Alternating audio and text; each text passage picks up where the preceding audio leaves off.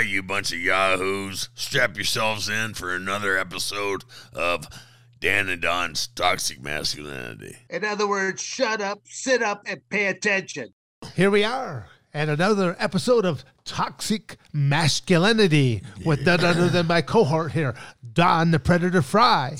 hey, baby. How are you today, Mr. Severn? Well, I'll tell you what, Mr. uh, Beast. You know, I'm doing fantastic. I'm still above ground, so uh, we're doing good. You know, Yeah. I think I got a beast infection here. We're lucky we got we got the great Rob Schneider, a good friend of mine. God bless you. Good to see you, Don. And we got another good friend, Rich Moreno. Rich, Rich, my one of my sparring partners from uh, the day one. Actually, Before day one, we knew each other doing uh, judo. Oh, really? Yeah, yeah. I'm say, so, so, so Don, what you I say? You actually have a sparring partner that you're not married to. Is that what you, is that what you're trying to say? because he didn't propose yes. I did. several times. Really at the time. Well, that's a pretty good nose you still got for being a sparring partner with, with the great Don Frye. Yeah, that's what you get from running. All right, well that'll work. Run. Uh, you know, he covered up real good. There you go. Fetal position. So was it mostly wrestling sparring, or was No, it uh, we, we did everything. We everything? did Judo, boxing, kickboxing. in the microphone. it, it all went from that, that mixed martial arts uh, genre to what is now, excuse me, from no holds bar to the mixed martial arts genre. So Yeah, I mean, well, you were in early, maybe too early. Yeah, we were. Yeah. Yeah, that was a uh, quite. I mean, the Tokyo Dome. Well, what are some of the memories that like the ones that stick out to you? That first time was that must have been intimidating.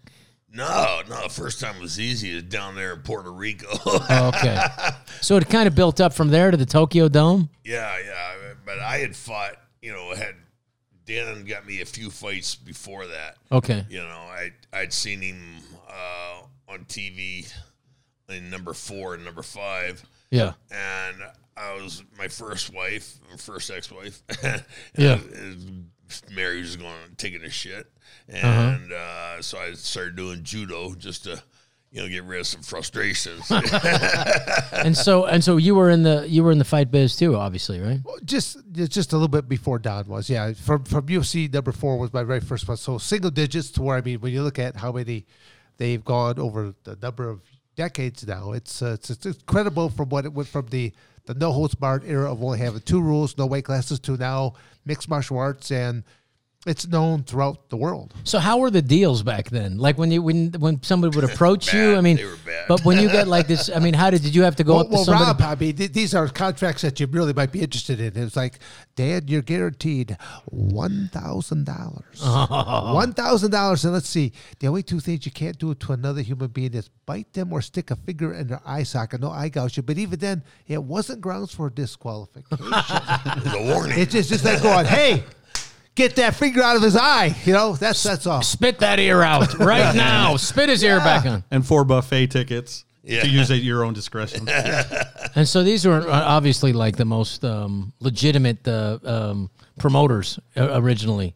Well, I mean, it's still there's, there's, there has been four different ownerships of the Ultimate Fighting Championship, and I mean the the uh, originator Art Davie. I Yeah. mean, he's still alive today, and he's uh, he's uh, he was the originator of it, and he had a partnership with uh, Rorion Gracie. So the two of them together formed the uh, the Ultimate Fighting Championship. Yeah. but I mean, Um, business wise, it was all Art Davie's idea. Yeah. And so it was, I mean, I remember like the cool thing about it was like how illegal it was. There were cities that banned it. Oh, Yeah, it New was- York City was like, absolutely not. Yeah, We're getting heckled by a dog over here. Yeah. What the hell is this shit? That's that's Don's, uh, you know, that's- Entourage. That's Don. Yeah, yeah. This is yeah. We were just talking about that uh, that evening that they canceled the fight in New York. We were I remember we were in that. New York, and uh, I was telling Dan that's like that's when I first realized that the money wasn't about the the gate. You know, the, the ticket sales at the gate when they contracted a 747 and opened the Buffalo airport in the middle of the night to fly everybody, the crew, the fighters, teams, everybody to Dothan, Alabama. I'm like, this is big money. Yeah, and even in down down in Dothan, Alabama, I don't they don't think they charge a single person. They simply just open up the doors like free admittance. Come on in and watch mid knock the crap out of each other. You know. Yeah. Well, that that's I remember like some of the first places where it was legal was where. Well, the, Dothan, Alabama. Alabama, well, obviously. I say no. The, the original uh, all took place up in uh, Denver, Denver. Colorado. Yeah, Okay. Yeah. Yeah. Yeah. and then it got cl- slowly got closed down, and it was the joke. It says like, all right, after the fight, you know, you get two options: you either go to the hospital or you go to the after party. but, but then at the end, it was also, or you go to jail.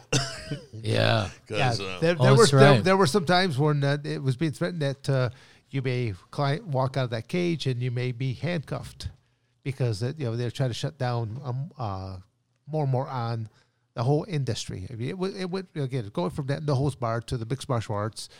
Um, what was it? Jeff Blatnick uh, was the gentleman's name that uh, throughout. I, I don't think it came about till around that 2004, five or six that it actually became known as mixed martial arts. Okay. They were trying to bring forth all the the uh, martial arts attributes that you actually have to have a, a background in. It could be boxing, kickboxing, karate, Muay Thai, karate, kung fu, and you also needed um, some type of an arsenal in the grappling arts. So judo, jujitsu. Uh, Well, I remember that took was the potential, like, because it was impossible to beat the guys who were, uh, uh, you know, in jujitsu. I mean, especially the Brazilians who had the the the wonderful quality of the the physical ability, and and also to be experts in jujitsu. And it just it almost threatened that they were so successful that if they didn't get knocked out, for sure they were going to win because they just had to get into position. So everybody had to learn uh, a, a, a certain level of grappling and jujitsu. So that's when the wrestling guys kind of came in who were able to defend themselves enough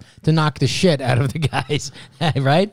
Well, that's probably probably a most uh, on point analogy. I, I actually Dan came in I, and ruined the game. Ruined it. I literally, I, I was, I, I was the first world class wrestler to step inside the octagon That's cage, right, yeah. and then it's kind of disrupted uh, things to where, yeah, It did be because no one could beat the the, the Brazilian. The Gra- Gracie was like, you know, that was that was it. You know, it was. Uh, he was like, okay, he's he's not gonna if you can't knock him out quick and he can get on his feet and still beat you. I mean, he's on his back beating you with his feet, and just uh, pretty soon. So I, I think that did threaten the business to whereas you know because Americans need to have an American champion. They need to have a guy. They need to have a, a chance. It can't just be, you know, from some guy from now from Santiago, Brazil. We have Santiago Hagaliga. You know, it's got to be somebody who's uh and and so that that's what changed. Somebody with a big mustache. Yeah, somebody who White can. guy, white privilege. You know? Yeah, Let's not get into that right now. he needed it. No, they needed an American story. champion for sure to make it interesting, No, right? no, I, I think I think that as a as a, uh, a sport that uh, you know was developed in the United States, yeah, they- they're looking for someone from the United States there to rep- represent it as well. But also, I mean, what I think you need, like in any in any form of, uh, you know, where you have a boxing or mixed martial arts, as they now call it, or ultimate fighting, you have to have several people at the best time of their career who can challenge each other. I mean, if you know, boxing had its heyday, you know, in the in the late seventies because you had Hagler, Sugar Ray, you know, and Hearns, Thomas Hearns, yeah. and then and then the Duran probably at the end of his uh, peak, but he was still there. So you had some guys, you had some bitchin' fights, even at the end. I mean, probably the best fight was at the end of their careers with Sugar Ray and and uh, Hearns and that supposed draw that they had. But they were beat the shit out of each other. There's nothing like that. No. You know, so that was the kind of thing. So, so the turnaround for this thing to go global. Did you see it going global? Well, if it could survive the politicians, that, that's really what it, what it boiled No, down we to. really thought we were going to go to jail. yeah, there, there, were- I mean, there were times when, uh, yeah, when I first saw saw this product, it was on a, an old VHS tape. That's what a buddy watched the first two. Yeah. Uh, he he uh, copied it and, and he basically showed it to me. And what I was more intrigued with was the fact that I had a couple other buddies that happened to stop by, and I threw it on. And I was watching my buddies more than I was watching the product. I'm thinking, look at these guys; they're on the edge of the of the couch. They're Yeah. actually they're beating on the coffee table. They're they're just getting. Their, I, I just can't believe how wrapped they wrapped up they Right. got into this. I'm thinking, there's something here. But Oh, then, yeah. but then I think when you look at sports. I mean, football is big because it's it's big it's big men that's colliding into each other. So Yeah. anytime that you could kind of put something, you know, a, uh, call it legalized violence. Yeah. There's an attraction towards it. Boxing is a great attraction because you're posing your will upon an opponent in a very bludgeoning type And you way. know, there's a winner and there's a loser, and you don't have to wait to find out. So much in life is gray area. but when two guys get in the ring to beat the shit out of each other, it can be an, an impressive fight. Yeah. And sometimes, like, and truthfully, in boxing, you know, you haven't really had. I think a, a lot of the the great American boxers. Um, we lost those great African American boxers. We lost to other sports, to football. If you had a chance to play football or basketball, or getting the crap beat out of you, you're gonna, you know, and uh, having with fists, you're gonna play basketball. You're gonna, you're gonna go. Easy way, yeah. Yeah, well, I mean, if you're gonna, I mean, just just thinking about like uh, on the the beating of the of the body. So and so, if you had a chance to play basketball, you'd do it. That's why I, it's a shame for me as a as a fan of baseball is that we lost them, those great American ball players, uh, baseball players that, that we just we don't have. You have the guys from they've got the you know. If you go to uh, you know the Dominican Republic, they've got like uh, these you know they just it's like a farm system there, literally. Yes. You get 12, 13. By the time they're 16, they're signed by the Yankees. You know, and, and that's so you have like a, a huge amount of man. I don't know. I don't know if the exact numbers, maybe one third of baseball is uh, you know these um these you know terrifically talented players. But like I missed the like the you know so you got the Bert Campaneris and these guys, but I miss the Hank Aaron's, the Willie Mazes. You know the guys from Mobile, Alabama, who just come up and just smack the crap out of the ball, and there was had a beautiful swing and just a wonderful ball player, Ken Griffey, Ken Griffey Jr. home runs. People want to see home runs. You know. Yeah, they want to see it. grace, you know. And the same thing, like so in the fight game, seeing it. Finally, I think people. It took me a while to understand the grappling of it because it was really tough for me to sit and watch and not understand like uh, the in- intricacies Yes. of what's happening on the ground. And if it's a two minutes on the ground, you go like, okay, what else do we got? So I, I think that like I- you know, it's been a tough slow process to educate people that it's interesting on the ground too. And truthfully, what really what upped the game was, uh, you know, seeing uh, you know Rousey, a female, actually take the the sport up to another level, and she was just you know Armbar. arm bars. Yes. but that was exciting how quick she could do it, and and her her flexibility. She obviously you know ran out of somebody cu- got her number but uh, she couldn't get an arm bar pretty quickly. She was vulnerable. But that was a fun. I mean, so for a woman to take the sport up to the next level, I really think she is the one to get. Would you say that she was the credit? no, no. Again, she she did a fantastic job coming on the scene and just representing you know the, the female aspect of, of the mixed martial arts world. Yeah. and uh, to, to, to, finish all of our matches with that armbar and just like you said, so quickly in uh, the the process. So going back to like when you like, how did it get from like uh, you're a fireman? How the hell did it happen to where you're at the Tokyo Dome? I, I still don't understand that. I've known you for 15 years. I still don't understand that transition. I don't either, Burner. we had been doing judo for a while, Yeah. and actually Don saw Dan, or I don't know if you were in Yeah, touch with him, yeah. but No, I that- remember the next time I, I talked to Don, which was a day or two after that fight, he's like, I gotta do this. I gotta do this. He's like, I got, I called Dan and he's working on it, and Yeah. then we just started instead of going to like the boxing gym one day and wrestling one day and doing judo, we just started like incorporating it more. But like what you were saying about the the learning curve, I can remember watching early UFCs and uh, the guy on the bottoms get appears to be getting beat, the guy on the top uh, appears to be winning, and then all of a sudden the ref pulls him apart, and the guy in the bottom won, won, and everyone's like, "What? What happened there? What happened there?" Yeah. And my friends in the room are saying, "What? How, what transpired? What happened?" I'm like, "Well, the guy in the bottom, the guy in the bottom got him in sankaku, which the rest of the world calls a triangle. So he was choking him, and da da da da da. So we, we had been mixing, and as as well as as Dan mixing this up. Well, Don Don had the look and had the ability to to have a good ground game, but also you know just be like a man's man. And just seeing you in those speedos, making America making America proud over there, holding Part your own. of, part of America. yeah, yeah, it brought up the viewership. but yeah, w- uh, wouldn't you agree that like a lot of the people, you know, in in our world, anyways, already had a l- nice mixture of stuff, and whether the rest of the world knew that they knew what uh, a certain armbar was or a certain, you know, we it was already Yeah. just it was Just- just have that- it was known to us Th- already. That grappling background actually, w- w- it, it, it was a great foundation to work from. If you were a a world class wrestler, you were already used to being. Uh, in front of the crowd. you're, you're used to Yeah. be not only just being in That front of that crowd, lot. but but also the referees. Uh, a lot of countries did not like Americans. Yeah, For again, the propaganda that that's being spewed at the time. I mean, eh, you know, we, we just a lot. There's a lot of countries did not like Americans for whatever reason, and so when you'd walk out on a mat, you did not. Not only did you have to beat your opponent, Yeah.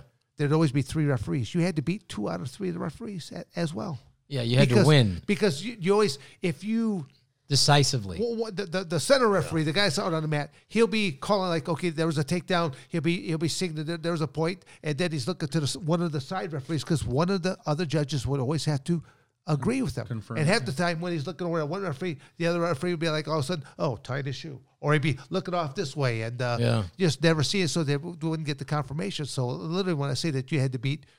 Two out of three of the referees on top of your opponent, you had to do it at that time. here. So, but, but the jump now to go to like Pride, like when did Pride come in? Is that is that Pride was kind of was was kind of an earlier one where it started to go like big. You know, you, you got the sense of like, okay, there's a shitload of money in this now. Pri- I mean, Pride was really big. I mean, for, again, for the Japanese market, was huge. Yeah. uh, th- and, and it, it actually, I, I think, in some ways, became almost a, a bigger freak show than it did, than yeah. what the the UFC was. It, it, it kind of became like well because of no holds bars, and also it was um it was seemed to be a combination of of mixed martial arts and wrestling in the sense of the hysteria. Yeah. You know, that like just the maddening, the maddening screaming. well, I think I think if you could take some of the charisma yeah. of professional wrestling. Again, again, we're talking about a couple different things. There's amateur wrestling backgrounds that that, Yeah. that that we're sharing, and actually, we even talked a little bit before we start rolling. You, you were saying that I kind of look like a wrestling coach. Yeah, And you do. "Ah, bingo. Yeah, yeah, Yeah. So, so, but again, but that's that's what a lot of our pedigrees are, are as well. That, that that's our background, but it's uh the grappling portion is huge. You can actually take a guy uh, that that has a very high skill level. They're they're pretty good about not getting hit. Yeah. And if you can get to that that takedown or get to that clinch or get them jammed up against that cage wall, Yeah. you've neutralized 90 plus percent of most stand up capabilities. Right. Most stand up strikers, they need a amount of space to throw that punch, that kick, that spinning back fist, that spinning back elbow, knees, elbows, they need space. But the moment that you're clinched, taken down, I used to always say that I, I was just a wrestler, and I, and I basically just would, would do those three elements, and that was really the, the premise I went out there with, and it served me quite well. But now that the sport has been around long long enough, the the sport not only has evolved, but all of the athletes have evolved with it. Now today, you you've got, I mean, well, Don was probably the, one of the most complete uh, competitors in the Ultimate Fight Champions because he had a bat, he had a I boxing mean, background. probably. Well, okay, well, Well, uh, excuse he had the excuse he had a Don had the special uh, quality to be able to wrestle and also go toe to toe with you, and also break a, an opponent's hand by ducking his head. Yeah. Literally, Oh, I mean, no, literally. spot on. I mean, Spot literally, on. like I saw when he went down there, and then the guy didn't hit him again in the, in the head because he his hand was done at that point. So Don had a special like he just knew. You know, there was a, the, the a fighter has to. They say you know. In, in boxing, they got to sacrifice the body. You got to step in, you know. And Don was that guy. He was just like he was not going to back away. Well, well, well Rob, to, to take you back to some of my coaching days at Arizona State, um, as, as a assistant coach, I went out with the, the wrestlers at, at a few of the different uh, uh, establishments that they would go to to partake of uh, some beverages and and uh, things of that nature. Well, uh, if there was some altercations. Um, as they're heading outside, I was following right along there with them. okay, following right along with them, and they're- now they're looking at me because it, it'd be it'd be Don that would be you know that's going to be in, the- in the middle of all this, and they're like, and then they're looking I at was me. picked on him. Okay, You know. now now they're looking at me and they're like, "Oh, you're not going to be jumping in." I go, "Oh no, no, no, no! I trust me, I'm not going to jump in on this. I'm just here to make certain that y'all ain't going to be jumping in there." I go, "He's good to go. I feel sorry for the sorry son of a bitch who's going to go up against him right now." I know. Well, that's what happens. You know, the thing that was amazing with Don is that you know when any great fighters, there's a piece about them. You know, because they have a confidence to them, and there isn't like they don't have to prove anything. It's the people that have to prove something. These are the assholes that try to jump on you. And I was with Don, with some some guy who literally jumped on his back, and just like, "What can you do?" And Don was very graceful. It was at a re- it was at a bar or Really? restaurant. A bar restaurant, and he said he didn't want to destroy the guy and, and break his face because he was with me and didn't want to ruin the movie, didn't want to get in the newspaper or whatever, you know, because we had to shoot the next day. But like it was, it was that kind of gracefulness about it, and also the he was like he's very kind about that to not destroy this guy who jumped on on your back. I, I don't know that guy you're talking about.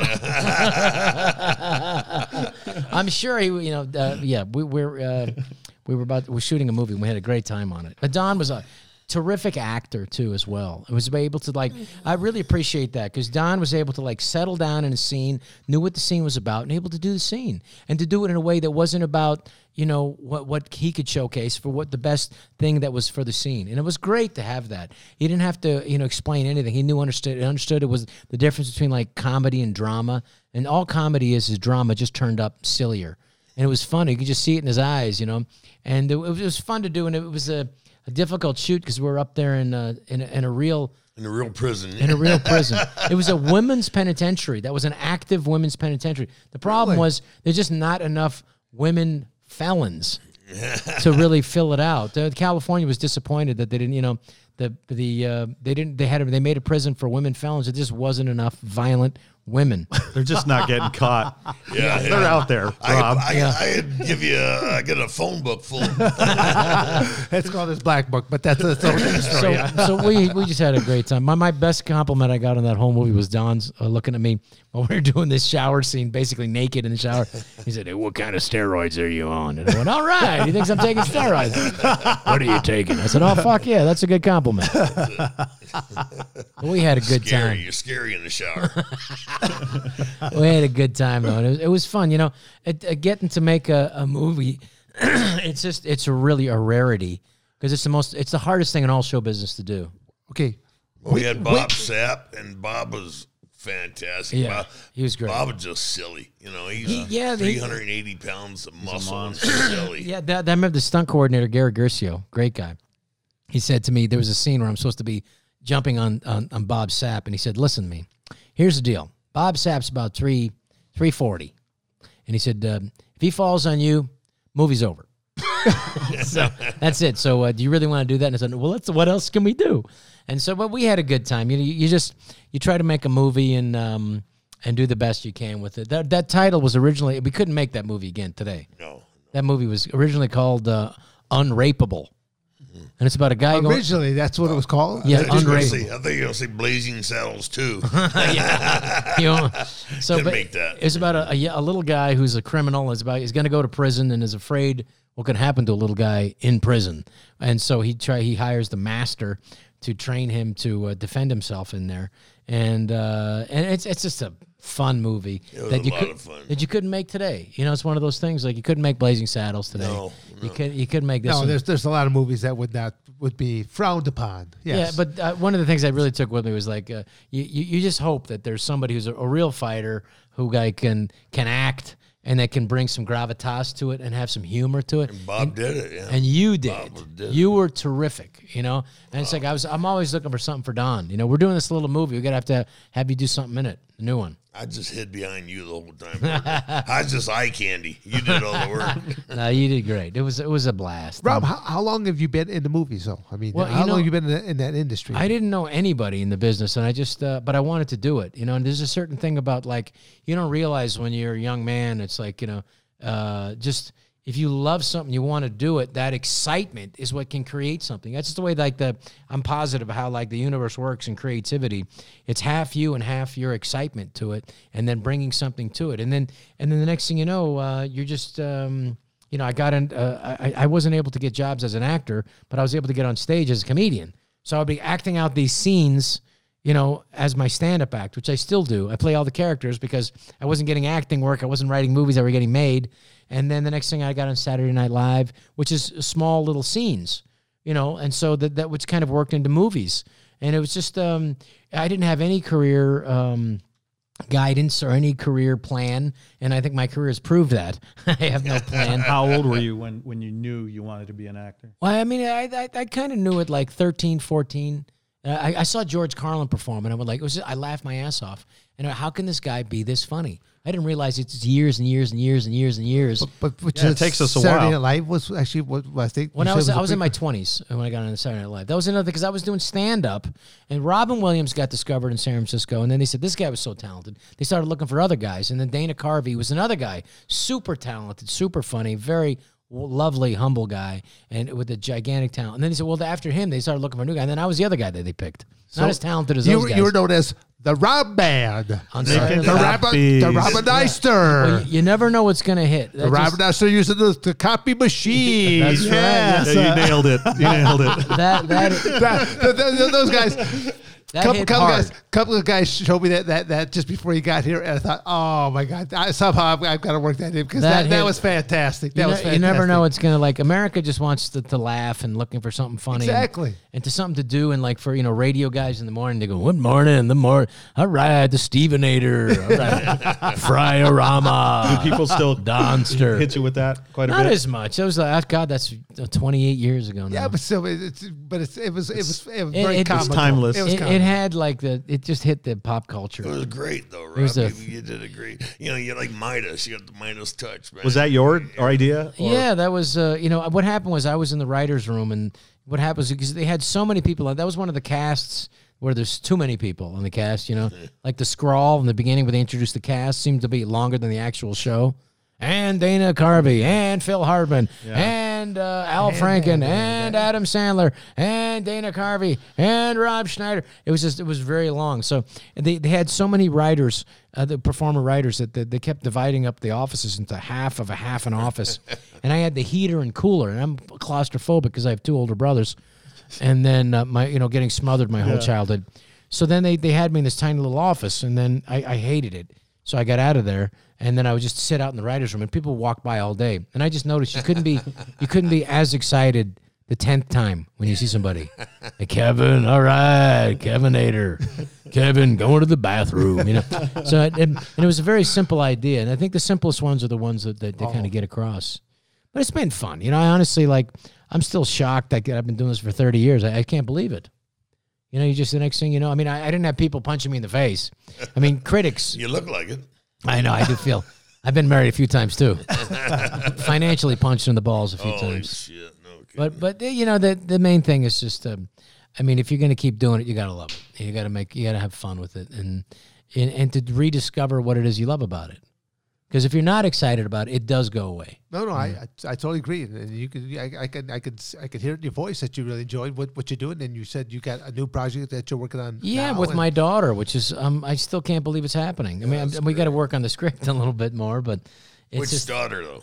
my daughter um, Miranda, who goes. She's what six or seven? she's she's eight, wow. and she's just discovering that like people know me for like another reason than just they know me. eight third would that be like third grade second Second grade, grade. Third- okay all right Just turned eight, yeah, and uh, it's fun. It's it's gonna be a nice little movie. It's about a, a dad who's kind of a losery guy with the dreamer, and it's never quite worked out for him.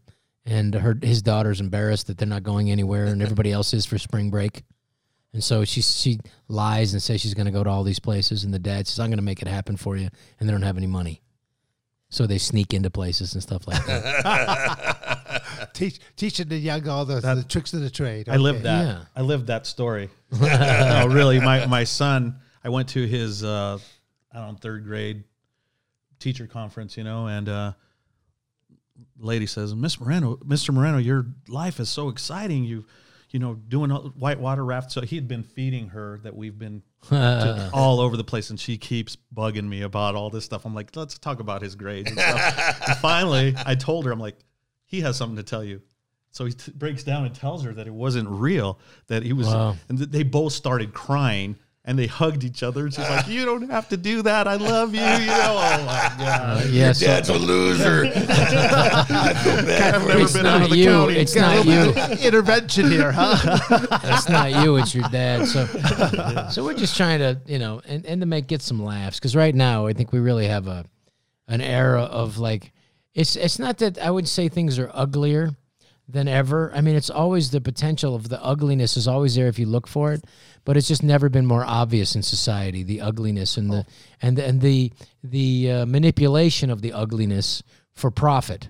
for for tech companies' profit is is totally there. And so there's that that uh, that really hyper focused on the separations and the ugliness and the the people shitting on other people like as if there's only two different uh, ways of looking at the America and, and like and like Republicans. I just remember like when there was a flood in Houston a couple of summers ago. And now, now there's like it's fro it's like minus eight degrees there. It's like it's like the Arctic. Um, you know, uh, global warming right there. And so I remember like when there was a flood in Houston. I, I would tell this to people. I said, you know, when they were when the firemen, you know, thank you for your service. When the firemen were going around and, and people saving other people in boats, you know, when they, on the on the roofs, they weren't saying, "Are you a Republican or a Democrat?" okay, the Democrats you can get in the boat. Republicans, no. It's like no, you save your neighbor. You know, it's Exactly. like so that this whole- this whole hyper, um, you know, the, this um, th- there's a kind of like the ultimate fighting between like oh, as if there's only two groups of Americans and they're they're, they're so disparate and they have they have a lot more in common than they have separately. So it's just a manipulation, and people will hopefully um, wake up to it that they're being all of us are being used for um, Twitter's profits, for Google's profits, and for Facebook's profits. And I hope people wake up to it. manipulation, I Yeah, have to go see a man about a horse. See, get on that. I gotta manipulate something. You go manipulate that and come right back. we'll talk about you when you're gone. Yeah, we'll talk about his, his back. We can edit this out. He's. He, I guarantee. Is he going to come back or no? oh no, he'll be he, uh, back. Don'll be back. Yeah, he'll be Okay, back. good, He good. just like I said, he's got to uh, take care of things. Where he's, he's at that age now that Yeah. uh, you know you just can't. Uh, They have. They have uh, things for that now. they have, they have those truck driver things you piss in. I think they have that. Really? Yeah, it's like a tube or something. You got to stay on the road, baby. You got to keep driving.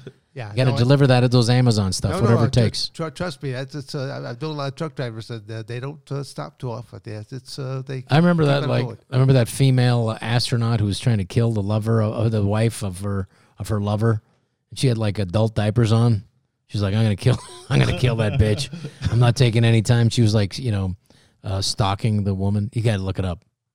Astronaut, or it female astronaut, adult diapers. Just look it up. Somebody look it up. Come So- on. something underneath that, that category. I'm yeah. not. I'm not doing it. Yeah. On my Yeah, phone. yeah, it's uh, astronaut. No, no, no. It was this girl that was trying to. She was uh, having an affair with an astronaut, and uh, who was married, and she wanted to kill the the wife. Yeah, I think these great stories. Those that's a good one. Astronaut, adult diaper, woman. You know. Sorry, I digress. We'll wait for Don to come back. I guess. So, so what else? No, we don't. We don't. We don't have to bother wait with that. We'll just keep on rolling here. I, I'm I'm a little bit more curious though about again, uh, just getting how how you got your start in. Uh, I mean, not, not just your start in movies, but uh, did you do something in high school? Did you do something in college where you're like a I had part we of a had drama no. I team? mean, Were there was no. of a- You know, I came from a. and- and I I didn't realize it was a. It wasn't such a poor neighborhood I came from, but it was a poor school district. Where did you uh, grow up? The Laguna Salada School District, uh, you know, and it was in, in just below San Francisco. It was a little beach town called Pacifica, and um, they didn't have uh, drama program. They didn't have like uh, they had a music program, and then they lost it for a lot of years. And my family and I put it back in for 15 years, and then and it's, they, it's still existing now. But it was so we didn't have drama. But what they did was they put on a show in the cafeteria, which is not exactly a theater, but it's what we had. You know, it's like a little stage, and you get up and you do it, and they put some chairs in and put a microphone and a couple speakers, and then we put on like a little talent show. And that was like the first thing I ever did. But at like 15, I realized I found out that there was a comedy club that was uh, called the Holy City Zoo, and I I found out that on Mondays they allow anybody to go on stage if they just wait in line. Like an open mic. Yeah, so I told my exactly. So I told my dad, I said, "There's, there's like this place uh, that lets anybody go on on That's Mondays." pretty ballsy. at, at At 15? 15. That's 15 and my ballsy. dad said okay let's go and so he drove me out there we waited with like 30 other comedians you know so i mean so Your dad was into it. my dad was yeah he had comedy albums he understood and he so always supported me you know that's that's like that was an important thing to have was like you know somebody go sure. yeah let's do it as opposed to like now. what are you doing you know Be a comedian. Come on. yeah, I mean, it just well, I mean, it's not exactly like a a a strategy for success in life, wanting to become a comedian, especially when you know they didn't know anybody that did that. So, but it was uh, you know having that support was just gigantic, was enormous, and then you know I kind of had success with it pretty quick. I mean, it took me a couple of years, but like you know, I started 16 a little bit, and then 17, and then 18. By the time I was 19, I was doing it full time. And then by the time I was 20, I did my first national TV show. By 22, I was on David Letterman. And then um, like 25, I was on Saturday Night Live. Wow. So I mean, at that time, it's like it's a lifetime. By the time from like 16 to 25 is like a 30 or you know, like half of your adult life at that time. So it was like uh, that seemed like it's forever. But now I realize that wasn't that long of a time. What, what was that first set like? How'd you do? Uh, the first set, I you know, first of all, it's not comfortable for an audience to see a child on stage, you know. So I had a trombone, and between jokes, I would like play the trombone like like some weirdo, you know. But um, Wait, wait, wait. Hey, I played the trombone also. Well, there you go. Yeah. In I did junior too. high, I played the trombone. I played so, trombone, yeah, but it's Yeah. not, not exactly. No, no, exactly. It's not. It's It- like it if you doesn't play the help you. cornet, play the drums, it'd be something. a the little bit different. trombone Yeah. by you know you play the violin by yourself if you play well or play the piano by yourself. Uh, that's nice. But you play the trombone by yourself. Can you turn that off? Can you do that in the garage? You know? So but uh, anyway it was just um you know you, you get on stage and then it, it takes years and you kind of have to break down your ego and and then figure out how to do it as an art form. Uh and and you know get at the same time it's like i, I call it stage legs like sea legs. Okay. you got to get comfortable. Like, um, if you're not comfortable, the audience isn't going to be comfortable. And then the, if you're a child, the audience isn't going to be comfortable because they're drinking, you know, trying to get laid or whatever. And, and like you're this child on stage and basically a, a witness to their own depravity, their own drunkenness. So it's uh, it's not cohesive to um, conducive, I should say, to um, you know successfully you know being a comedian. But then at the same time, you got a little. I got a little bit older. I had a kind of a rockabilly look, and then like at 20, 21, it was um, uh, more acceptable. And then by the time uh, you know.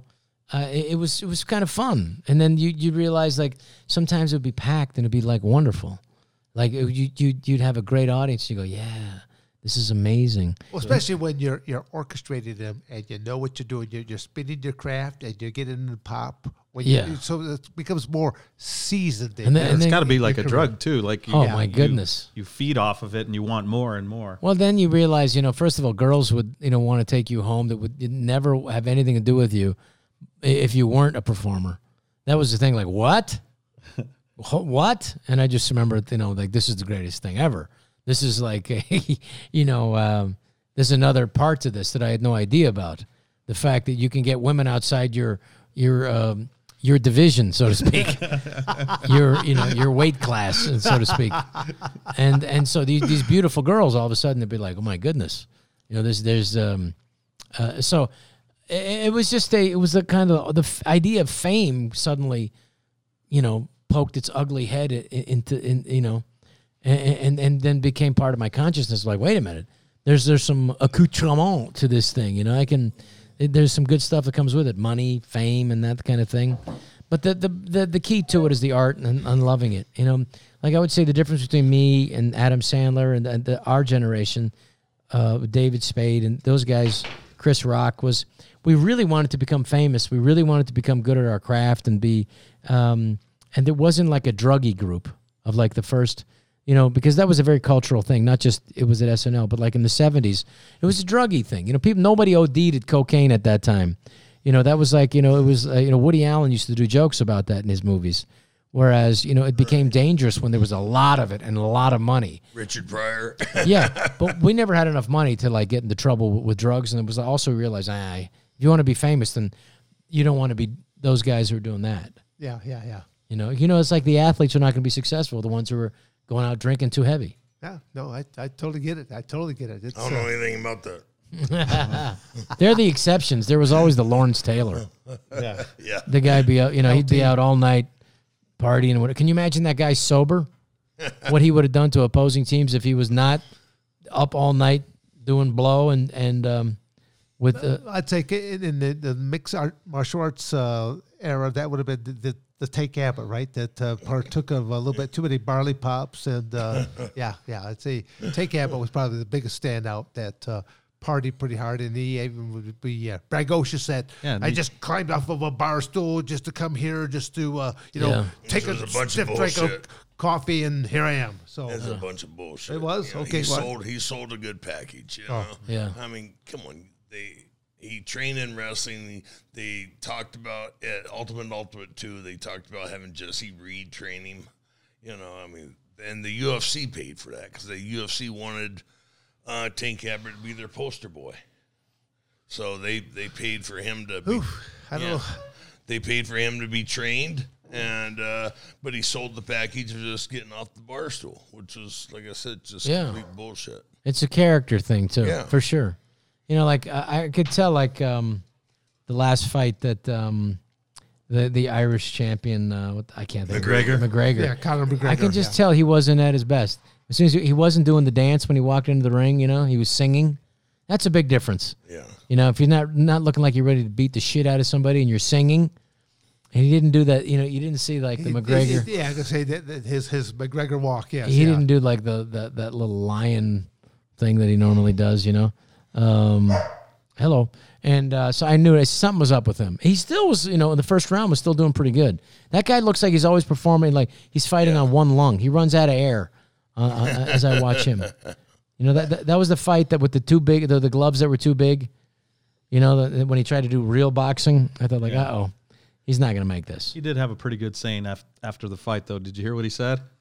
He said rich. this this sport uh, this sport is does not reward people that take time off. I th- Oh, okay. Oh, yeah, yeah. yeah, yeah. yeah. that was pretty good.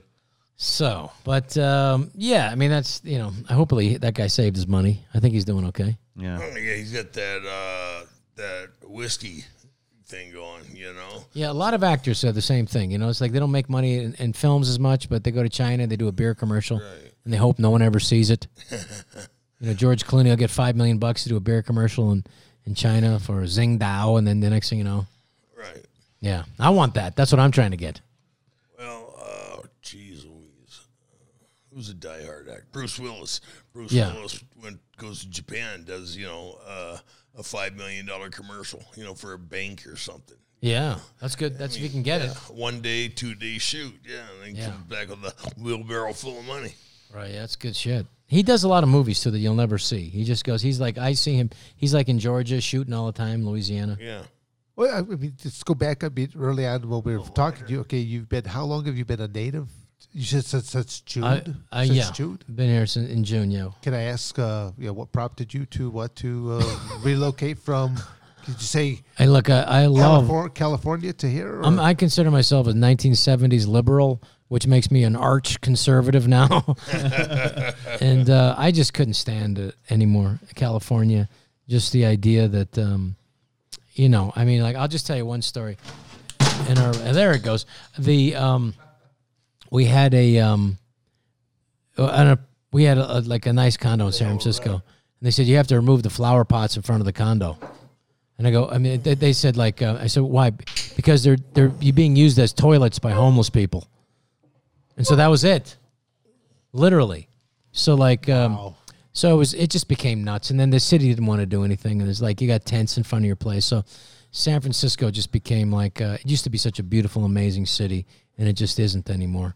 And the state is just you know going to shit. And to be honest with you, there's a one party system uh, of Democrats, and they just ruin the state. Honestly, I hope the recall happens. I hope uh, you know they throw that authoritarian asshole Gavin Newsom out, and there's a good chance it's going to happen.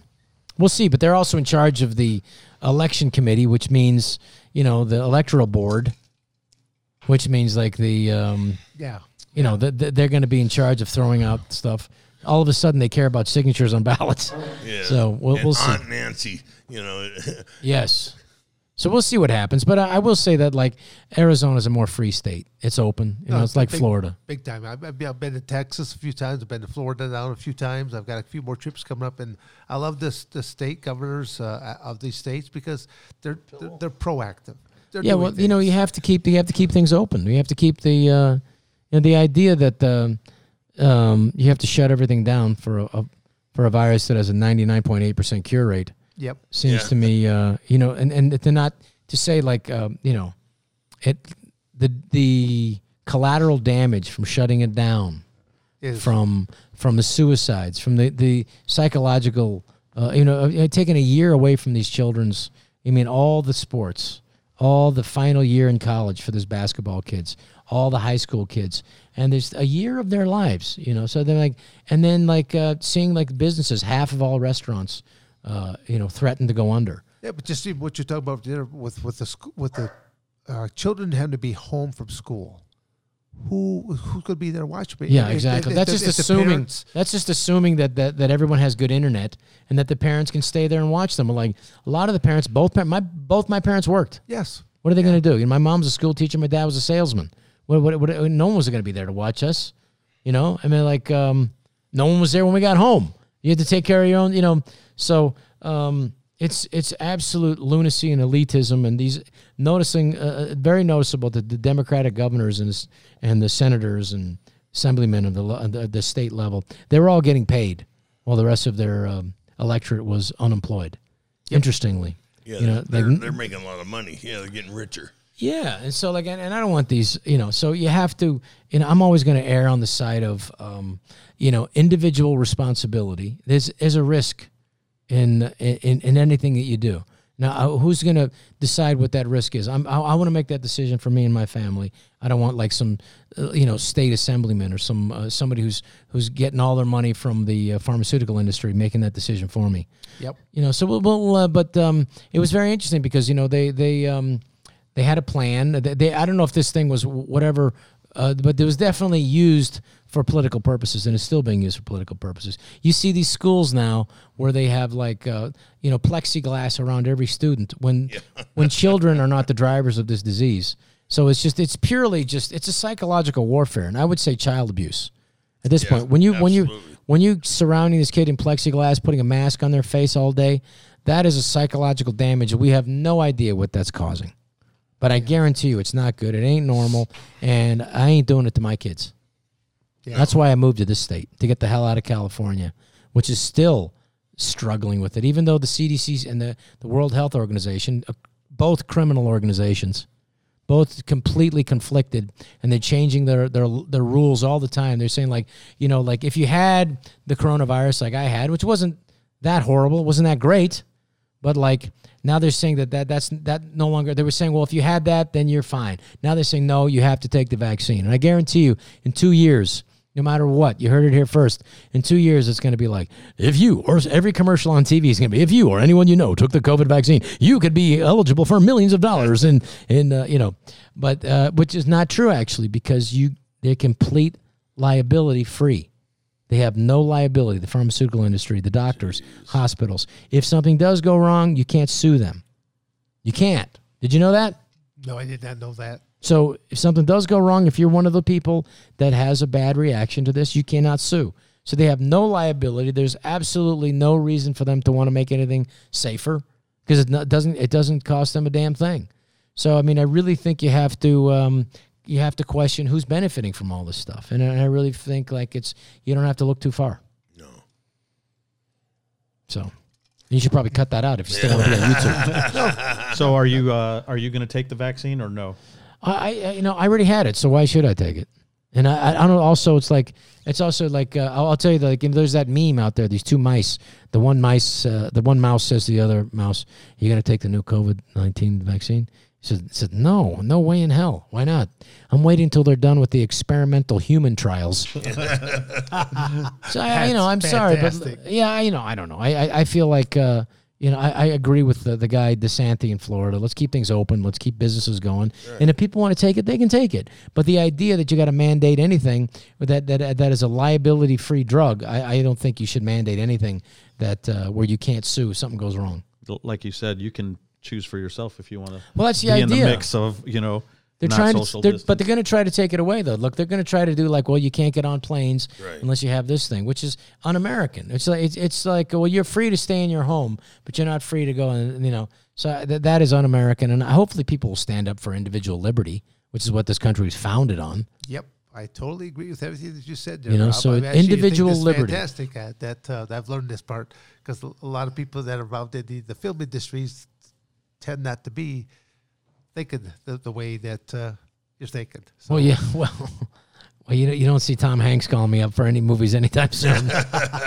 That's okay. You know, it, look, it it I I think at a certain point, in a man's life. And uh, when your country is uh, under attack and, and a tyranny that's happening, and, and I really feel like it's uh, uh, closing in on as far as fascism is just when you have a industry that is controlling the government very close to, which is the pharmaceutical industry.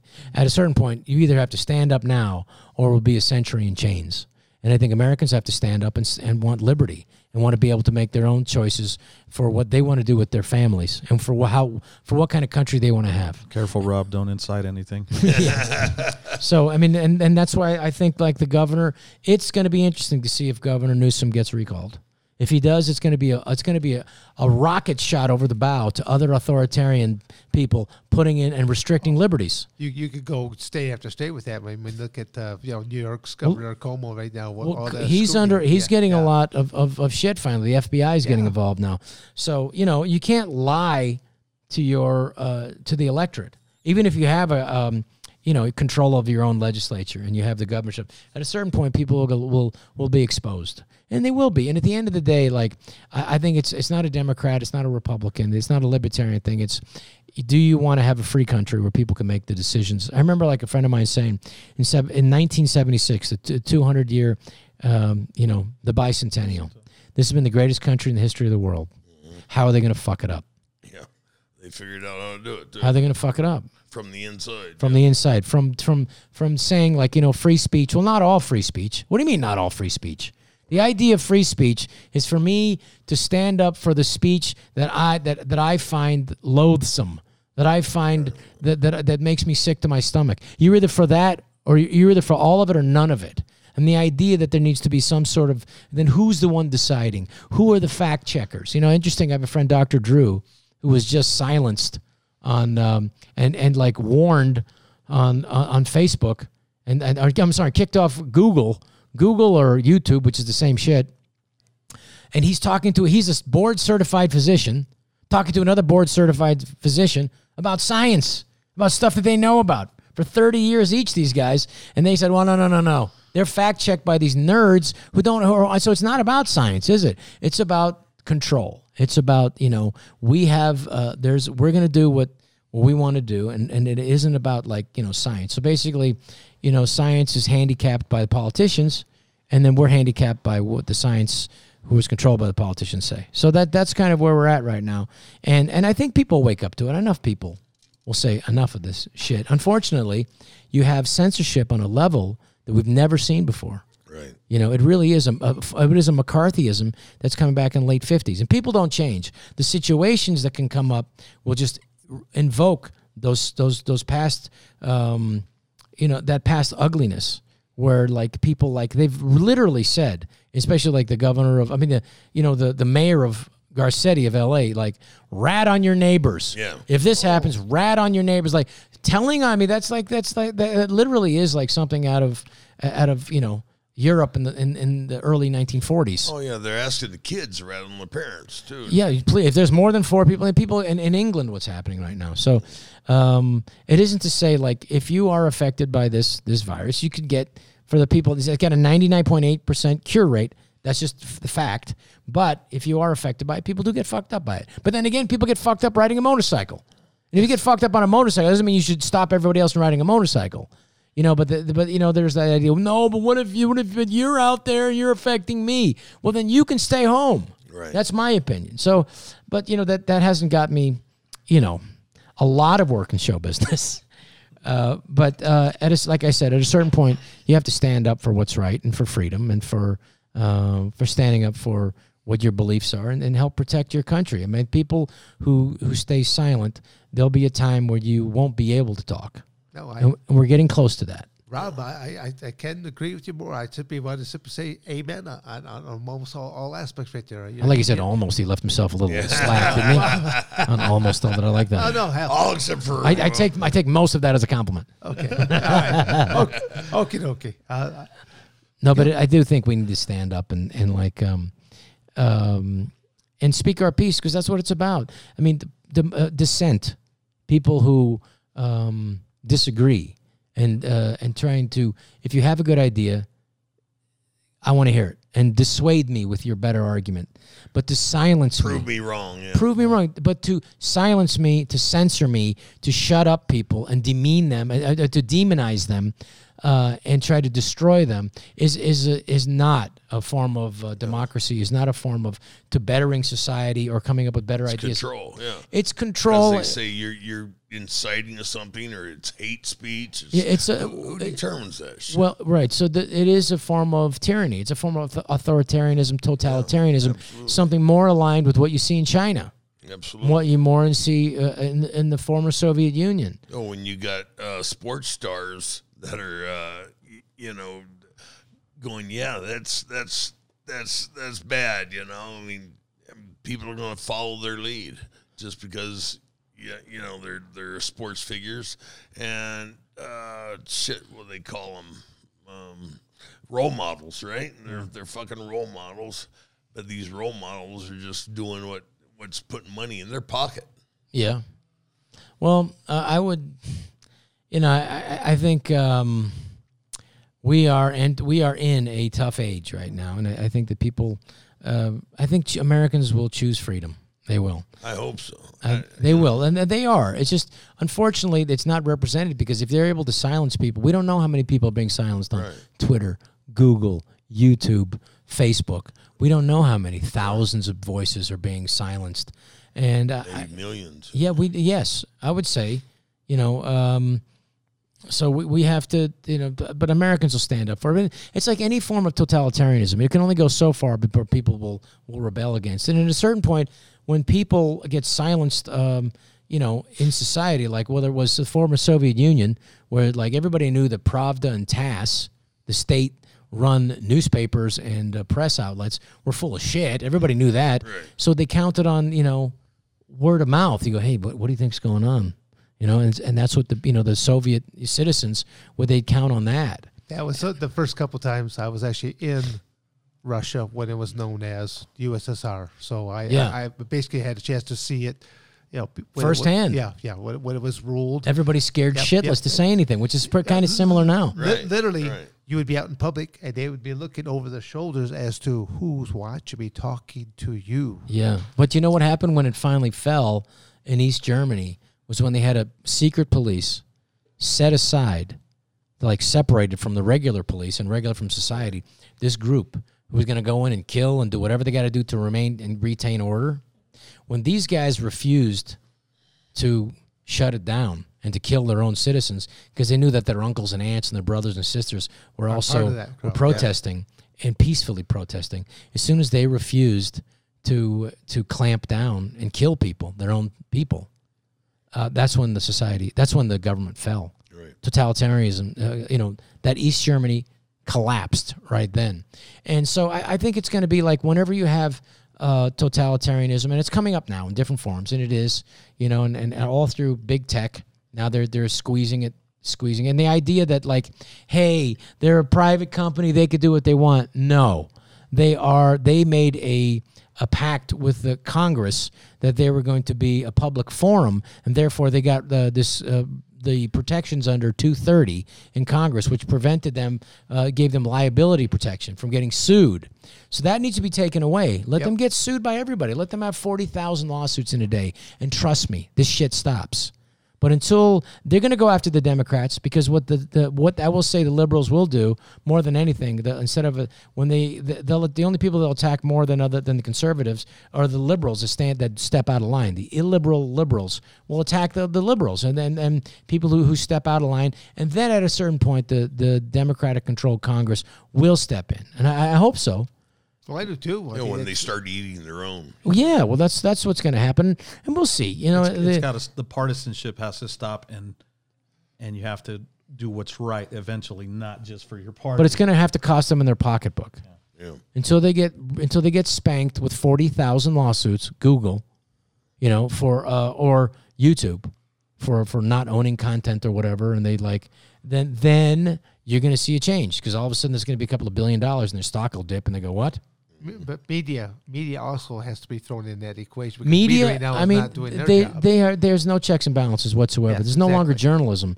It's Correct. just it's there's no it's just it's not objective at all. It's not about finding the truth. It's it's just about just keeping this narrative going, and and um, and I hopefully that that'll you know that'll run its course too. People are sick of it. I mean, if you take a look at like what the numbers are, Joe Rogan has five million listeners, and like you, you take CNN, and they they might have you know five hundred fifty thousand at night. I mean, so you get the Joe Rogan and his podcast will have five million, yet CNN will have five hundred thousand, maybe three hundred fifty thousand some nights. so you just, you just that's the kind of numbers you're dealing with. So all of a sudden you have somebody who's entertaining, you have somebody who's really bright, and somebody who doesn't have a particular. Uh, I would say he's more liberal uh, minded and and um, and definitely more libertarian, and, and and not completely democratic or not completely republican, but somebody's open minded. Yeah, the agenda's not in your face. Well, yeah, he's he doesn't have like a you know. I mean, he seems uh, independent. Like he's he's he doesn't have you know a, a, a, he's not told exactly what to say every night like some of the other news. And and look, it, it's um it's something that will work its way because people will get sick of it, and then it'll it'll run its course, and then they'll have to do something else.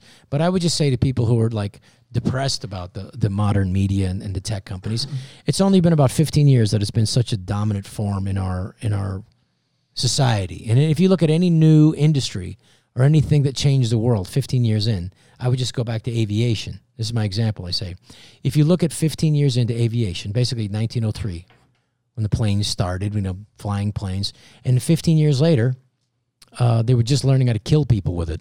So that's where we are with, with social media. About 15 years in, they're just learning how to destroy people you know, kill them, you know, digitally and kill their careers with it, and then it'll turn into aviation again, and then the people will be, be using it again. So I, you know, I, I don't think it's it's a it's a case where to be completely, um, you know, 100 percent negative or be depressed about it. I think it'll grow, and people will will respond accordingly, and hopefully, uh, you know, there'll be some sort of moderation to it, and that'll just have to be at the end of the day, it'll have to be in their pocketbooks. Again, if 230 goes away tomorrow and they get sued, this shit ends. So, anyway, I, I like the optimism. I like that. you got to be optimistic. What else you got? No, I, I, to- I totally, totally agree. I, I couldn't agree with you more on, on that. So I'm. Who would you I, fight? I, have enjoyed. I've enjoyed the conversation. Just I, I would fight guy. David. I would fight David Spade because I think I could take him. would you would you fight him in a in an MMA? I think yeah. I think I think just regular boxing because I don't think we either of us would have the time to learn the grappling. Nobody wants to see David Spade and I grappling. But I do think like in a regular fight, I think because I knew like when I as a little guy growing up, you know you got to defend yourself, and you know you're going to get that one punch. So you just look at that nose and just wait for it. Yeah. Because usually you, most guys unless they're Don Frye or whatever, you know Don will get hit once and wake him up. You know those guys who they get knocked down once and, and they, they wake up. It's like oh, you you don't want to fight that guy. You want to fight hit a guy like okay he doesn't really want to fight. Those are the guys I, I was dying to. I couldn't wait to fight because those are the guys. Okay, this is going to end quickly. You know, I remember like a really nice guy, Bob McPeak. For some reason, he was picking on me. He was six foot three, and I was just trying to get to his nose. I said, if I can just get to that nose, I said, I'm faster than him. I'm little. I'm wide, and I just I just got that right. I Got that overhand right. I, I did, it was a short jab because that's the power right there. And so you know he's looking down, which is a huge disadvantage because you have no strength punching down, but punching up you can use your legs. So I said I just got that little turn, you know, when you turn the fist. Rotate the Yes, and I got his nose, and then it was over. And I said, okay, that was a good one. I didn't even get hit. But then there was another guy I fought, like, uh, and my goodness, um, Schultz was his name. This guy had such hard hands. And there was a Dutchman, uh, Cliff Vander, Vander Werf. And this guy, I remember after the fight, I said, how'd I do? And my, my, my friend said, well, your nose is over here on my cheek. He just had the hardest hands. That's the worst part. If you got to get with really hard knuckles, that you you just feel it in your bones. It's like good lord. But um, so you didn't want to fight, but if you did, you wanted to make sure it was around the school area, so that so it, could be broken up. if, if it wasn't going in your favor, there was a decent chance. But sometimes you get caught on the way home, and it's it's not on a street. Right. There's like a, it's like a kind of a, it's like a grassy area, and there's there's just kids around. No- Working without a net. there's, there's, there's, there's nobody going to fight this one. No one's going to break this fight up. No. And that's the worst one. So, so it's like you, you kind of had to learn to do that. But then, you know, and most of the fights, though, most of the guys, they don't want to like kill the other guy. It's just, a, it's just, a, uh, you, you get tired. Okay, that's enough. You know? A lot of people don't like seeing the sight of their own blood, you know, or as you have somebody like uh, Marvelous Marvin Hagler, he sees blood, his own blood, and he really gets you know wired up more. You know, Yeah. like a bull. yeah, I'd say. Sugar Ray Leonard told me a, a great story. He said, like, he said I knew like anything because it was one of the great things being a famous person. He's like, you know, I'm with Adam Sandler. Next thing I know, we're at a fight, and then the next thing you know, we're, we're back in Vegas and we're having dinner with Sugar Ray Leonard. The next thing you know, we're hearing Hagler. Sugar Ray Leonard stories. He said, he said to me, I just knew anything I said. I just knew he was going to say he wanted the opposite. I said, I, I want, I said, I want big gloves. And then Sugar, I want small gloves. I said, I, I said, I want the smallest ring you can get. I said, I want the biggest ring you can get. You know, so Sugar Ray got everything he wanted: a big ring, small light gloves, and um, and then um, I forget the other one. It was like, uh, you know, twelve rounds instead of fifteen or whatever it was back then. But uh, you know, I really respect uh, Sugar Ray. I mean, just like, just a man to go toe to toe and fight the fight where he shouldn't have against Duran. I don't know if you'll ever have a guy like that. No disrespect to Mayweather, but Mayweather never fought another guy's fight. He never said, you know what, I'm going to fight uh, and beat Pacquiao at Pacquiao's fight.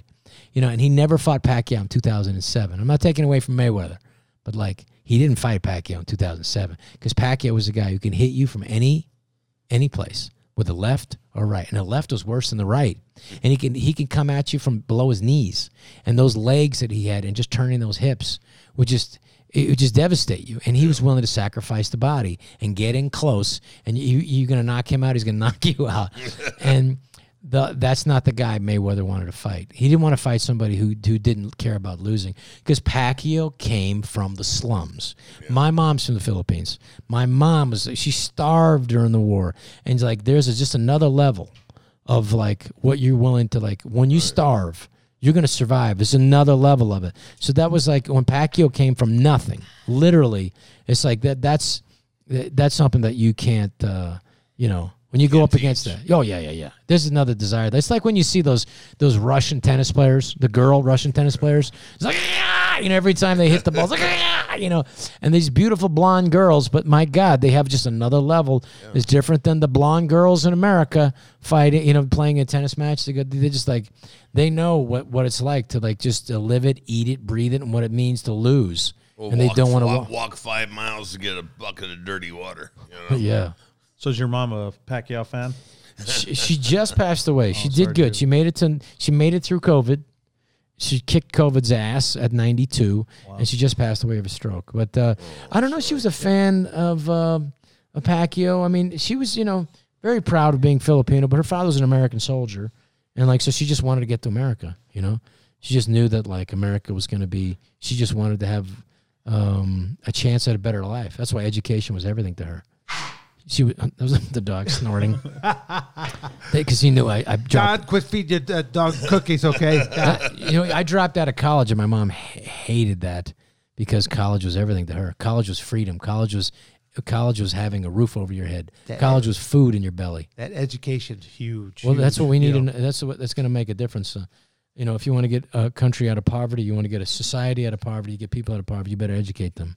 If you Yeah, want to put them in got- poverty, But you've got to have somebody to hold the horses, though.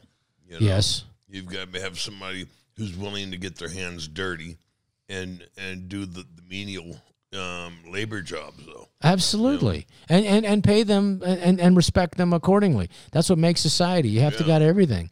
You know, but if uh, you're not making anything here, you know, you got to depend on another country. I mean, like Trump saved our ass because the Chinese are making their drugs, you know. So Well, well, uh, um, a, a country without a um, a base of, of a factory base, yeah, uh, without a, a, you know, it's fucked. well, it's- it's not going to be competitive, and it's certainly not going to provide decent jobs. And that's what we want. Right. Americans, the American dream isn't to become a billionaire or win the lottery, or isn't to become like a YouTube is. star. It's to be, it's to own a house. Yeah, Is to have enough money to own a house and give your chance your children a better life. And now you're dealing with children who are like who are growing up. Uh, these new generation of kids are going to be scared of like getting germs from like another kid. They, they're being taught that they're germ Germaphobes. factories. Yeah. The fear gear all over the school. So you know, but I- I'm very, I, I- I'm, I'm very positive about like, I, and, and I'm, I, I feel like um, I'm not pessimistic. I think Americans will, they're gonna want freedom. You know, they're gonna. There's a lot of Don Fryes out there. They just, they just don't get on the shit. internet enough. They just, they just need their own YouTubes. they, they need, they they need their own podcasts, and then people, people will listen to you. yeah. I They hope so. Uh, my kids didn't. yeah. It is. It, it, it it's going to be an uphill fight, but it's it's one worth taking. Why not? You know, I think it's I think it's uh it's an interesting time. As, as there's a Chinese curse, may you live in interesting times. We are being cursed right now by very interesting times. But I think it's gonna in two years you're gonna see a huge shift. In less than two years, in, in 20 months, you're gonna see the Congress shift back to the Republican Congress, which is gonna be good. I mean, I got to tell you what, I guarantee you, Biden wishes that um, the Republicans control the Senate so he could have some sort of moderation. I don't think he's going to be in there long. No. I don't think. I don't think uh, you know. This is the only time ever there's been like, you know, you never heard like, um, you never heard like it was a Trump Pence administration or a, you know, Yeah. you know, it was a Clinton Mondale administration. It's the first time you're hearing a, you know, it's just a Biden Harris administration. Right. You know, because I think they're ready to. He's going to be. They're gonna move him out. He's not going to be in there very long. No, they're. I Gonna said move eight him right months. yeah. Do you, Ed, did you think why would he be taken out? I hate to you know be the be the No, elephant I in just the don't. here right now. I just don't think he's going to be um, capable of. Uh, you know, I just I just don't think he's 100 percent there. I think everybody knows that, and I, and it isn't anything against the guy. I mean, I, I think he's been a moderate for most of the time. I'm not a big fan of all his policies, but like, you know, I, I just like, you know, the the idea that some somehow foreign policy changes under the Democrats and Republicans is just not is not factual. It's pretty much you know the foreign wars is pretty evenly divided between Republicans and Democrats. Interestingly, under Trump, there was no new wars, Right. Right. you know, which is pretty good, I think. He's Um, the only president. Yeah. So you know, but there wasn't an expansion of wars. I mean, unfortunately, he I don't think he listened to himself, and I don't think he said he didn't really get when he had a chance to get the troops out. He really didn't do it. The idea that there's still more to do in Afghanistan, 19 years in, seems like pretty. I mean, I don't know. I can't think of like one rational reason to continue to stay there. I'm not a military person, but I, you know, I'll support the military if they're going to be there. Give them everything they need, but let's get them home. I mean, that you know, the, the idea that that we need to continue that for another 19 years is absolutely insane. yeah, totally totally insane. Totally agree with you on that, Rob. That's So, but but so what else are we doing, Don? What do you got coming up? Talk to me. When's our next movie? Uh, let's see. I'm working on a movie right now with you and I. Yeah. yeah. Yes, well, let's get another one going. We had a good time on that. Big Stan great time. was such a fun little movie that we got. I mean, I like that one because people discover that because it didn't get a, a big release. Yeah, but everybody I talked to love it. You know, Yeah, it's- they, they fucking love it. They said it's the funniest movie I've ever seen. You know, they always ask, they always ask, you know, how was Rob to work with? How was uh, David to work with? You know, Yeah, that was David Carradine, his last good movie. He made a couple more after that. his last good one, David Carradine. He was a pleasure, you know. I mean, he said to me, because David Carradine, the great uh, kung fu actor and Kill Bill, and he's done so many movies, you know, uh, Death Race 2000, and he was just in a ton of stuff. He said to me, You know, Rob, I tried Alcoholics Anonymous. Then I realized something. I go, What's that, David? I like to drink. and so I just, a you little know, bit of a con- conflict there. I would, I would think. so Yeah. I, I would knew that like you know you want to shoot David before five o'clock right. because at five o'clock he starts drinking. At twelve he starts drinking. By five he really starts drinking. So we got to get his stuff early. So if you know, I knew we were doing a night shoot in um, in Chinatown, and I told the crew, I said, um, "Listen, Mr. Carradine's going to be working tonight, and um, I don't want anyone, no matter what he says, I don't want anyone behind the bar serving him any drinks, no matter what he says. Please, we're going to be shooting at three o'clock in the morning, and- and we got a lot of stuff to do. I leave and I come back 45 minutes, and Mr. Carradine, David Carradine's behind the bar, a half bottle of vodka in already, saying, "Who else wants this screwdriver?" And and um, so that was a long night. We still got a decent performance out of him, but it was a long night. And well, I think he knew that I was never going to raise, yell at him, or or scold him. I was just happy to be working with him, and you have to work within the parameters of it.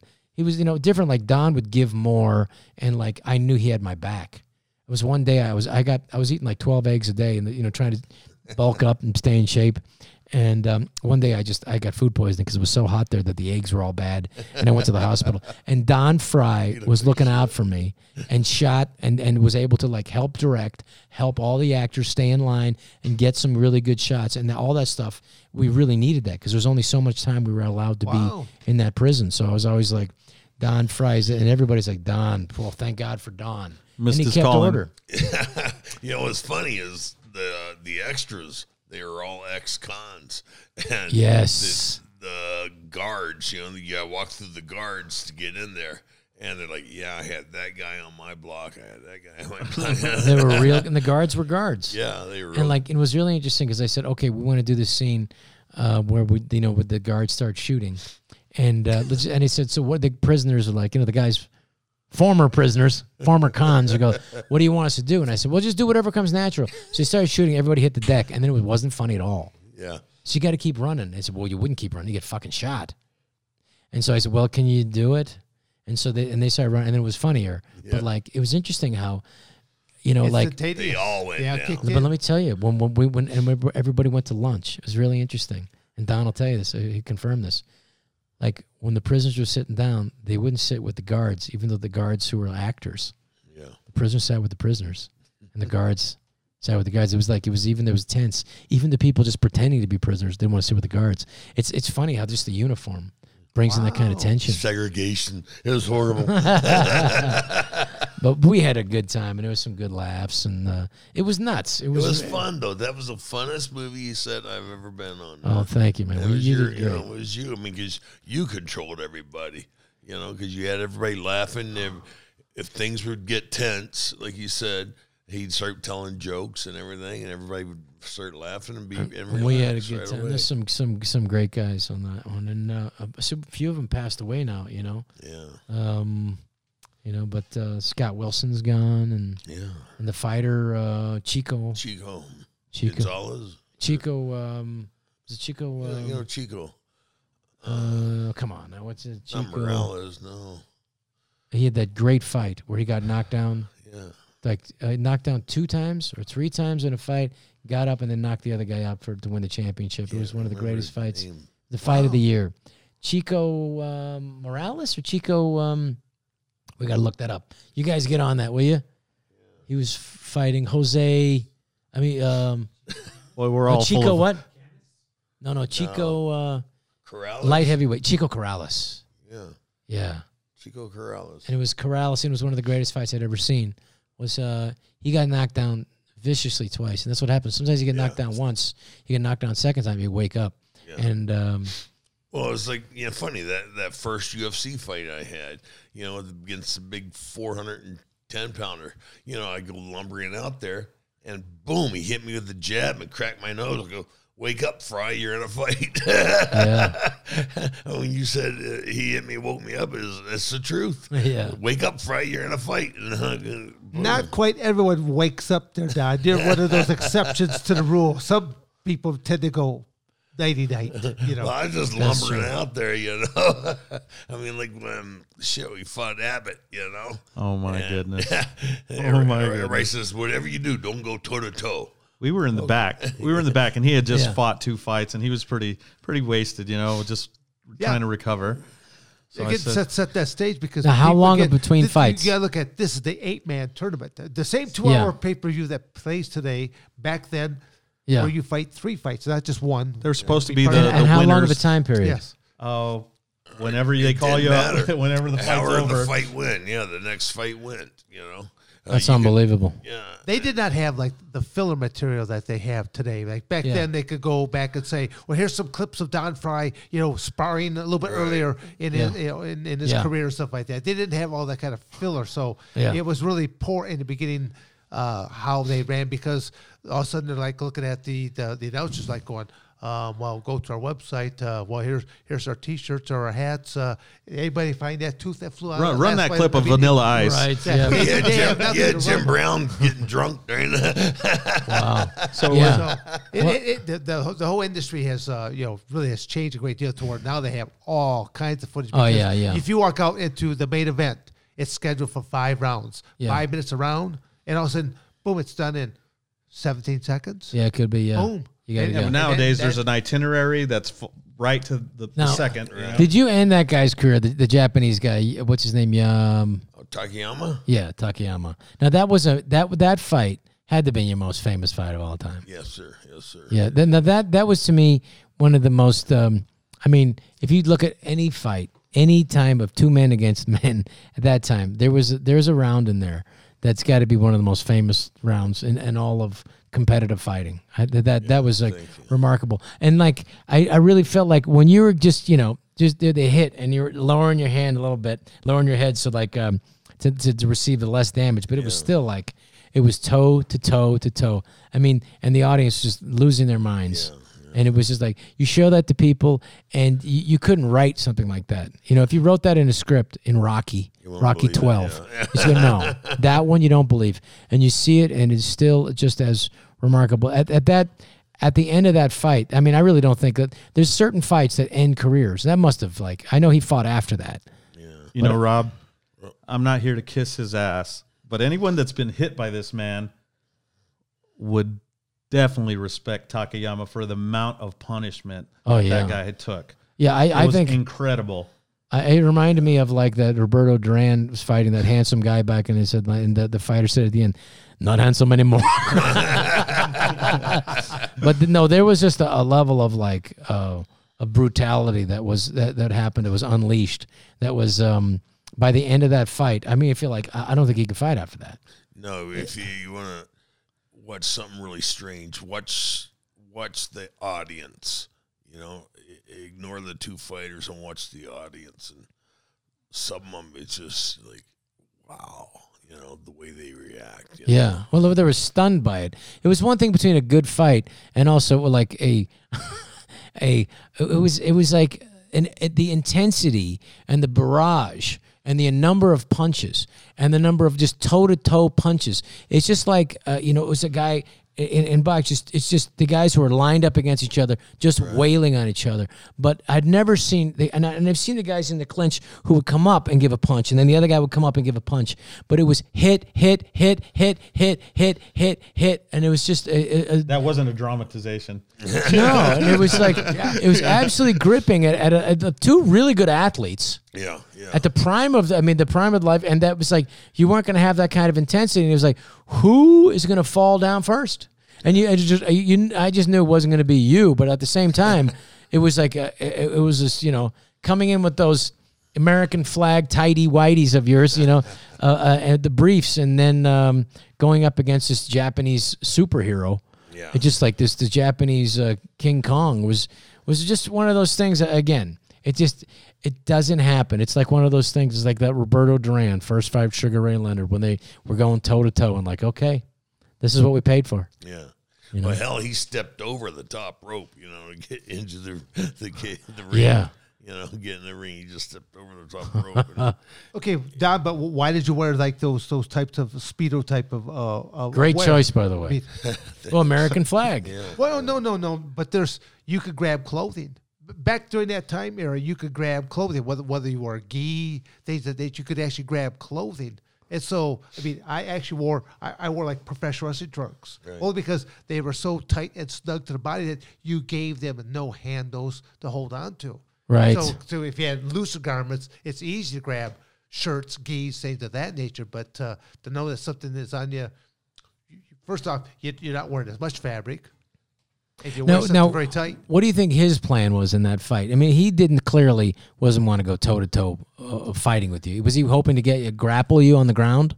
you know, I don't know. I I think um, he was more of a puncher, you know, because I the fights I've seen, I never saw him on the ground doing Yeah. that work, you know. Um, so he was a slugger, Yeah, and and a big dude. he was a big. Where did he come in at? Because I'm thinking that, that guy must About have. three hundred pounds. Good lord, I was thinking he must have been at least two fifty. Oh, fuck! He did that when he was twelve.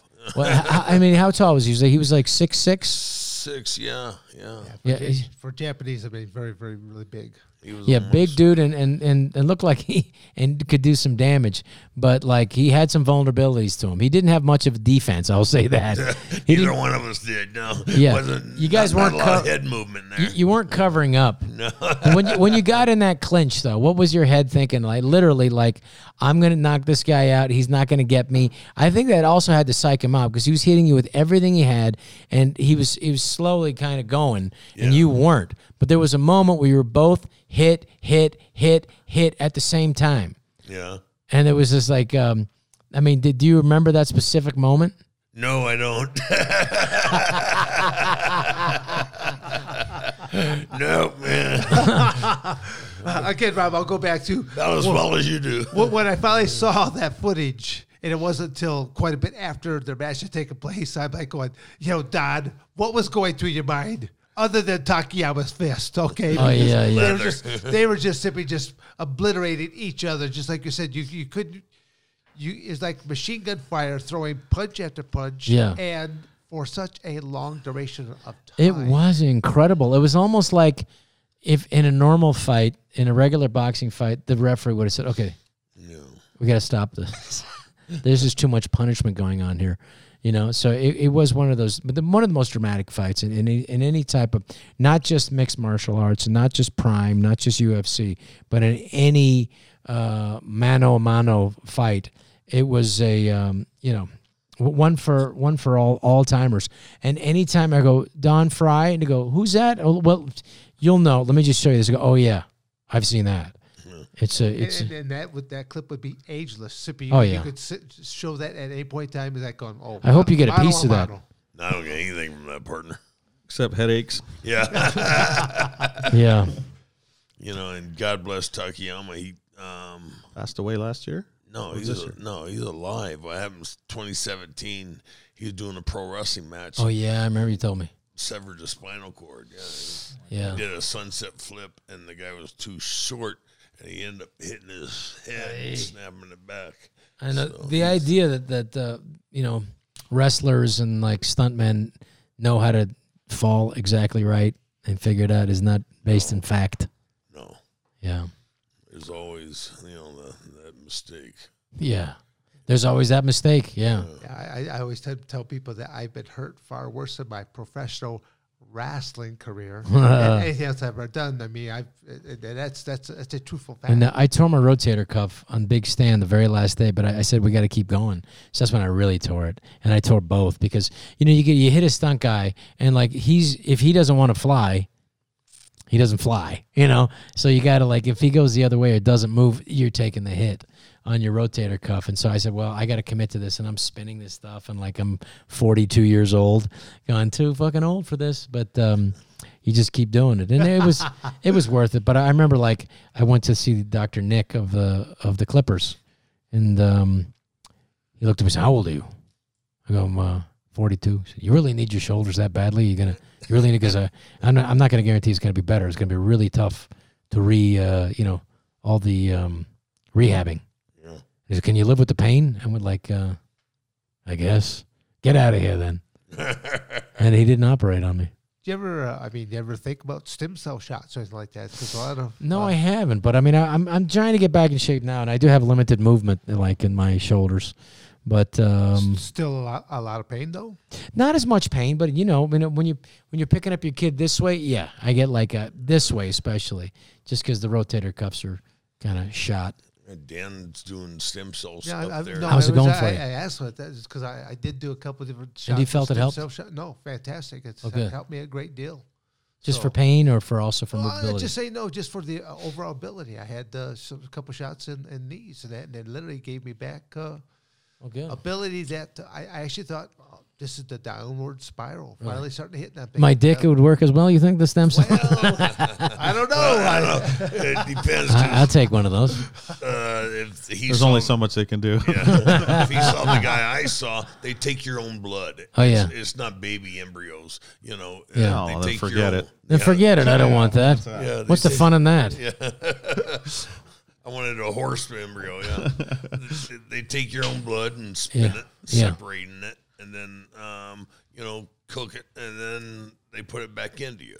That's a good idea. I'll do that. Why the fuck not? I'm in. Sounds Let's like go. a good time. We got that done here.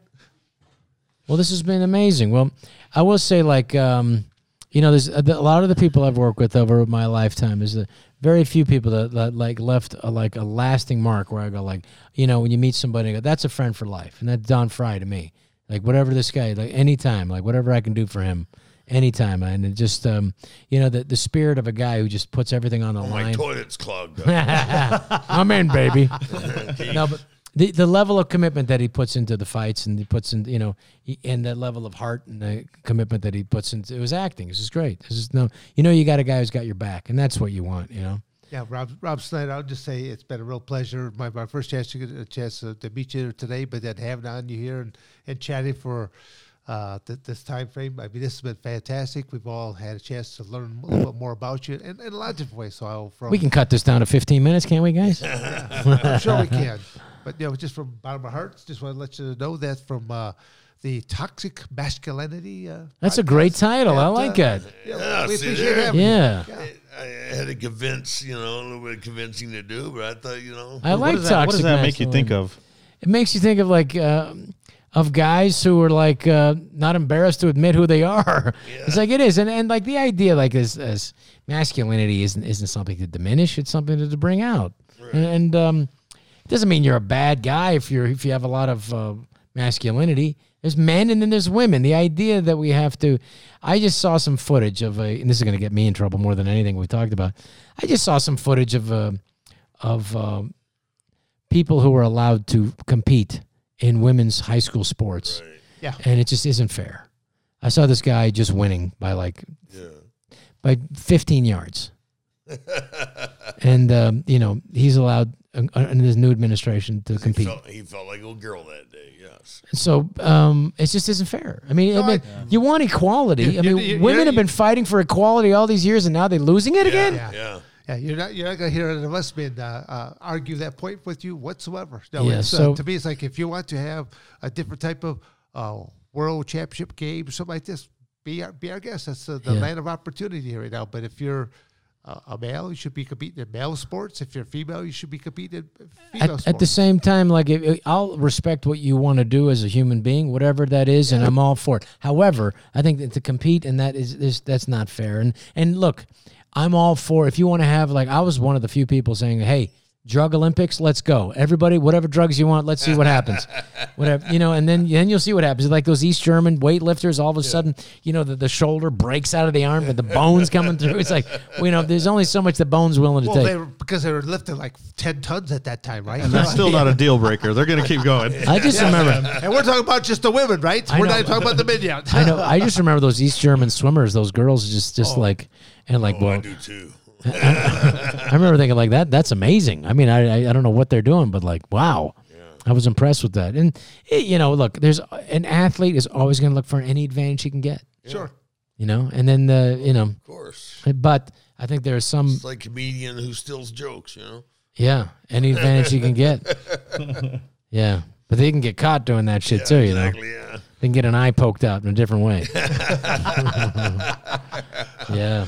You find, find the old, um, shit, there was a guy who never got Rodney Dangerfield, you know? Oh yeah, No Rod, respect. Rodney was great. Oh, yeah. Find his old tapes and, you know, add them to your repertoire. Yeah, he was great. I remember um, he came up to Adam Sandler. Hey, that's a really funny joke about you and your old girlfriend. I, hey, uh, uh, let me buy that off you. And, and Adam was like, Hey, uh, you know, Rodney, I only got like about eight minutes of jokes. I need to keep them all. Hey, I'm going to take it from you. At least let me give you some money for it anyway. he was just joking, but I, I reminded him of that years later because I, I remember it was a funny exchange, and Adam was really proud of that because he was our hero, Rodney. You know, and Rodney said, "I never stole a joke in my life. Let me tell you that, kid. That's not true." And I said, "You were joking, Rodney." I was like, "I never stole a joke in my life." You know, that's like a thing. It's a big thing. Hey. Rodney was was a great guy. Rod, Rodney was. Uh, I never saw Rodney when he one time during the day or night. You didn't see his his junk.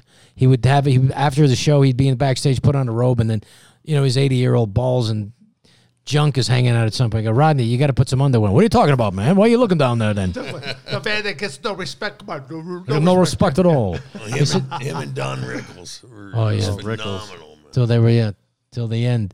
Uh, I remember he said, "Come on, hey you, let's go gamble. We're in Vegas. I said, I'm gonna lose." I said, "How do you know?" He said, "Look at me. Do I look like a guy who's gonna win? I'm gonna lose 500 bucks, and I'm gonna go to bed." So we went downstairs. It was with Adam Sandler, Judd Apatow, and um, Quentin Tarantino, and Chris Rock. I think was there. And so we were um, gambling, and I swear to God, the dice didn't even make it all the way to the end. The dice just hated him. He just he could, the guy had no luck. Like- After he, he lost 500 dollars so quick, and he listened. What I tell you? I'm up 500 bucks down. I'm going to bed. And that'll be it. And he'd go to bed. But he, he smoked pot. He smoked pot, you know. And um, he said, I said, You smoke, Rodney? He said, Of course I smoke. It's the only reason I'm still alive.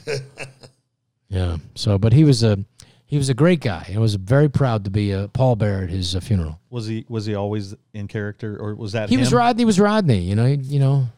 He was. That was him. I mean, that was a. He was a guy when he was a younger comedian. He didn't make it when he was younger because he didn't have that look yet. You know, he, he looked like a longshoreman who'd break your legs when he was in his forties with those dark circles and a little bit of gray and mostly black hair. But when he got fifty, like he kind of softened a little bit. So her, you know, that you know the kind of stiff way of walking around. So her, you know, and uh, he, he- that kind of fatherly thing that everybody rooted for and loved. You know, and uh, that's when he hit it big. Yeah. Oh, It's he's, amazing. he's in some classic movies too. All, all just great I mean, maybe the greatest ever. I mean, Caddyshack. It was, you know, there's nothing greater than that. No. We're all trying to make a movie like Caddyshack after all these years. It was phenomenal. It was, you know, they got ripped apart, you know, when it first came out. Sure. And, and one of the guys committed suicide because of it. Oh, you know, Doug Doug Kenney jumped off a Yeah. yeah ju- Cliff in Hawaii. jumped off a right? cliff. Yeah, Yeah. And then, and he was one of the great great comedy writers. I think he did Animal House too. Maybe one of the greatest jokes ever in the American lexicon of um, comedy was in Animal House, where he the guy shows up and um, the pig go on a date. Mind if we dance with Joe Dates? yeah. Just before that was when he goes to the sorority and asks to go out with the girl. Yeah. And then she was killed in a blown up in a kiln accident, you know, yeah. spinning pots and she died in a, and he said, "Well, you know, I'm feeling so terrible right now. Can we well, can you get some girls to go out with us?" And the next thing it was like that's the greatest joke ever. it's such a great joke. You know, Tim Matheson was amazing in that. But anyway, those are the times, baby. So I've enjoyed this, but I, I think I got to head home because Yeah. my wife's going to kill me. All right. I got two young I think kids. we burnt out the batteries, they said. Okay, Hey. Burn, we're done. Thanks again to Rob Schneider, and that's uh, tweeted out here from. Uh,